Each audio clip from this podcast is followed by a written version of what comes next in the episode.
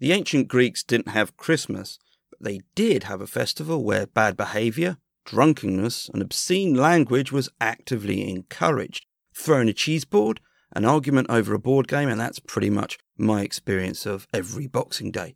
Join me as I talk about the Haloa on the Ancient History Hound podcast.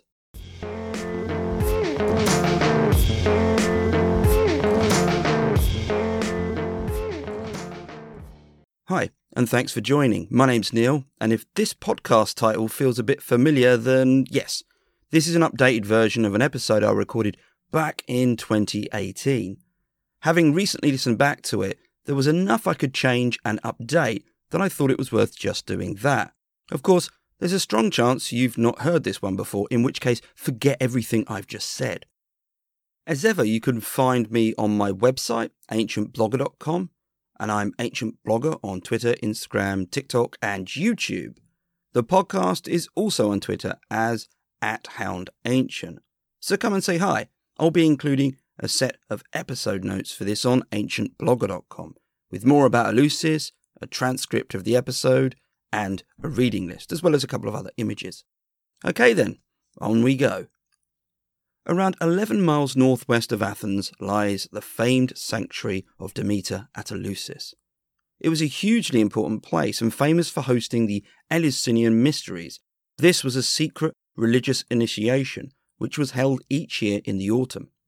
As you might expect, the main deity involved here was Demeter, alongside her daughter Persephone. And it was here that the Haloa was celebrated. This was a festival held in the Attic month of Poseidon. Yeah, he had a month named after him. But to be clear, this was the Attic calendar, which related to Athens and Attica, the region around it which Athens controlled. There was no universal standard calendar in ancient Greece, and other regions had their own calendars. But we know that the month of Poseidon tracked roughly with December and January. There's even a specific date given for it, the 26th, but it's quite tricky to align calendars exactly. The Attic calendar was synced to the new moon, which changes. So if it was late in the month, then it could be anywhere from late December through to early January on our calendar. And in a way, it's not that important. What is important, though, is that this festival took place in the depths of winter, and this, as you will hear, was why it happened at all. Another key ingredient was the goddess Demeter, as it was a festival in honour of her. As you might know, Demeter was a goddess of agriculture, and this was a crucial element of life. In fact, in many ways, it was life. A town or city could only be as important as the agriculture which supported it, and in the modern world we can easily forget this link. A bad or good harvest was literal life or death. The Haloa was a festival specifically linked to Demeter, as you'll hear, and to a specific incident in her myth. This is an old one. Much of the detail is held in the Homeric hymn to Demeter, which dates to the 7th or 6th centuries BC. And to understand the Haloa, we need to understand the associated myth of Demeter and the specific incident I mentioned. I'll start with the abduction of Persephone, something you've probably heard about. She was Demeter's daughter and she was abducted by Hades, and that meant she was taken to the underworld. When Demeter found out, she went into a sort of, well, exile. She travelled to Eleusis and assumed the form of an old woman. It was here she sat by a well and was spotted by some noblewomen who took her to the palace at Eleusis. Here the goddess, still in disguise, sat on a stool, despondent. However, a woman called Iambe approached her and made some jokes. These worked, and Demeter was cheered up, albeit temporarily. Well, that's one version. In a later version, Iambe was replaced by a character called Baubo, and instead of jokes, Baubo just flashed herself at the goddess, which got the same reaction laughter. Baubo is present elsewhere in Greek culture and often linked to female genitalia. And this feels like an extreme contrast. On one hand, you've got jokes, and on the other hand, you've got, well, indecent exposure. However, it's not that much of a contrast if those jokes were considered indecent, as Diodorus Siculus, a historian of the first century BC, noted. The consensus was then that Iambe got the reaction she did from some very risque material. Bad language aside, something else which does track from the incident to the festival was that it was an all woman affair. This wasn't unusual. The Thesmophoria was a big festival for Demeter and also permitted only women. Where the Haloa may have been different was that it was open to all women from all backgrounds, and this included hetairai, or prostitutes. All of these women mixed during an all night feast of partying, drinking, and bad language, and I'll get to that in a moment. Before that, I'll try and build a sequence of events and flesh out what happened. The festival kicked off with a sacrifice overseen by a priestess, not a priest, and this is in fact referenced by a speech in the 4th century BC by an orator and all round Macedonian nemesis, Demosthenes. He spoke about an individual called Archias, who was punished for two things. The first, sacrificing to Demeter on the day of the festival, with the wrong kind of offering, and the second being a man who was doing the sacrificing. The likely location for the sacrifice was a building called the Ascara, and it's probable that this took place in the middle of the afternoon, and I make this assumption based on how long it might take the woman to assemble at the sanctuary. Presumably, they'd have travelled from across Attica, but it's likely many would have come from Athens or via it. And this would make sense. Athens was linked to Eleusis via a road called the Sacred Way. This was used mainly for a procession to it during the Eleusinian Mysteries, but it was presumably used at other times just to get there. The Sacred Way measured 22 kilometres or 13 miles, and it might take anywhere between three and five hours to get there, depending on how fit or able you were to make that journey.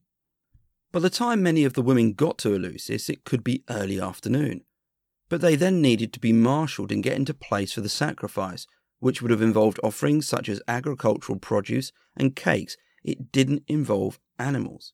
Having the sacrifice around this time would also allow the next stage to be thoroughly prepared for. This was the pannychis, the all night feast, and you wouldn't want everyone waiting around too long. It would be dark soon, so the women needed to get to where this feast was most likely held, a building in the sanctuary called the Telesterion. This was a large hall which was colonnaded, meaning that there were columns inside it, 42 in fact, and they supported the roof. The telesterion measured approximately 52 by 54 metres, and this building had seen many phases of construction, and by the mid 5th century BC had eight rows of steps cut from rock on each side. Perhaps there was additional seating because one estimate has the telesterion as a venue supporting 3,000 people. That's not saying that this was how many women attended, by the way. There's no real way of knowing that kind of number, but it's worth knowing just to give a cap. And it's here that things started to escalate. Amongst the wine and food, women were encouraged to use rude and coarse language, perhaps tell the odd vulgar joke. All this whilst nibbling on a pastry shaped in the form of male or female genitalia. Yeah, they had those as well. And perhaps this was why the hetairai were allowed to mix, the idea being that thematically they aligned well with this. We even have a record of two hetairai falling out at the Haloa. Well, in a way we do. The account of the dispute comes in the form of a series of letters written by Alciphron. These were presumably fictional letters, perhaps inspired by real instances, but not written by hetairai. Unfortunately, that would be incredible on so many levels if we had something like that. We know very little about Alciphron, so we can't actually even date them. The letter in question gave an account of a falling out between Euxippe and Thais, the letter apparently written by Thais to a friend. It all started when Euxippe mocked Thais for losing a lover, and then started on her hair and makeup. In the letter, Thais commented to her friend that Euxippe must have been on hard times as presumably she couldn't afford a mirror given the state of her own makeup. By now, you might have worked out the rationale for all this shameful talk, rude jokes, and that kind of a thing. Namely, the link to that incident with Demeter and the rude jokes. This type of language had a specific name, apereta, and it wasn't just found at the Haloa. At the Stenia and Thesmophoria festivals, both held earlier in the year, women engaged in what has been called ritual obscenity, or apereta. Both these festivals were in observance to Demeter and linked to the sowing or ploughing of the fields.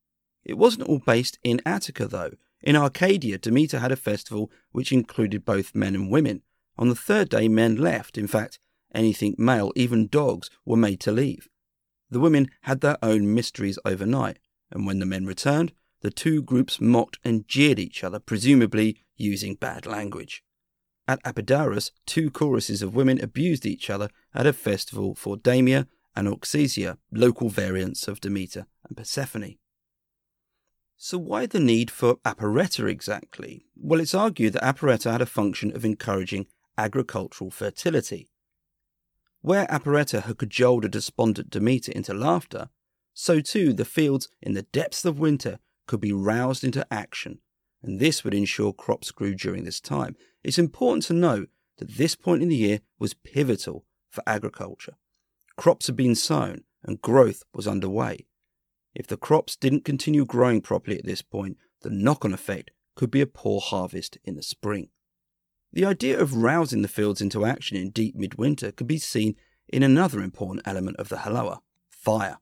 The accounts of the sanctuary for the year 329 328 BC recorded that 67 talents weight of firewood was needed for the festival.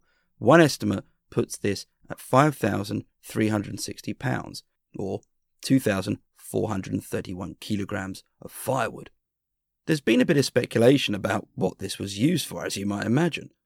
The most likely, though, is for fires and perhaps a bonfire. How the Haloa got its name has been debated. It can be translated as threshing floor, which is where wheat was separated from the chaff, but this would have been done months earlier. Perhaps the sacred threshing floor was where a large bonfire was built. Alternatively, perhaps this was where dances were held.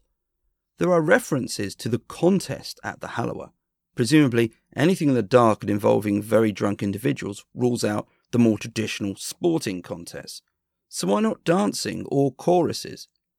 It would have been cold and dark, so what better way to keep the feast going throughout the night than a big fire with other fires nearby, and dancing and singing?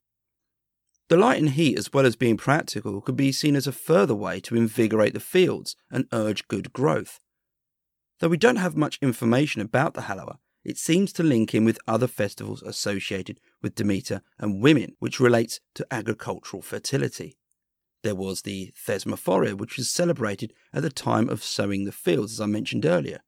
If we think of the two working together, then we have the Haloa at that crucial time and working to ensure that the crops grew and that the harvest in the spring would be good.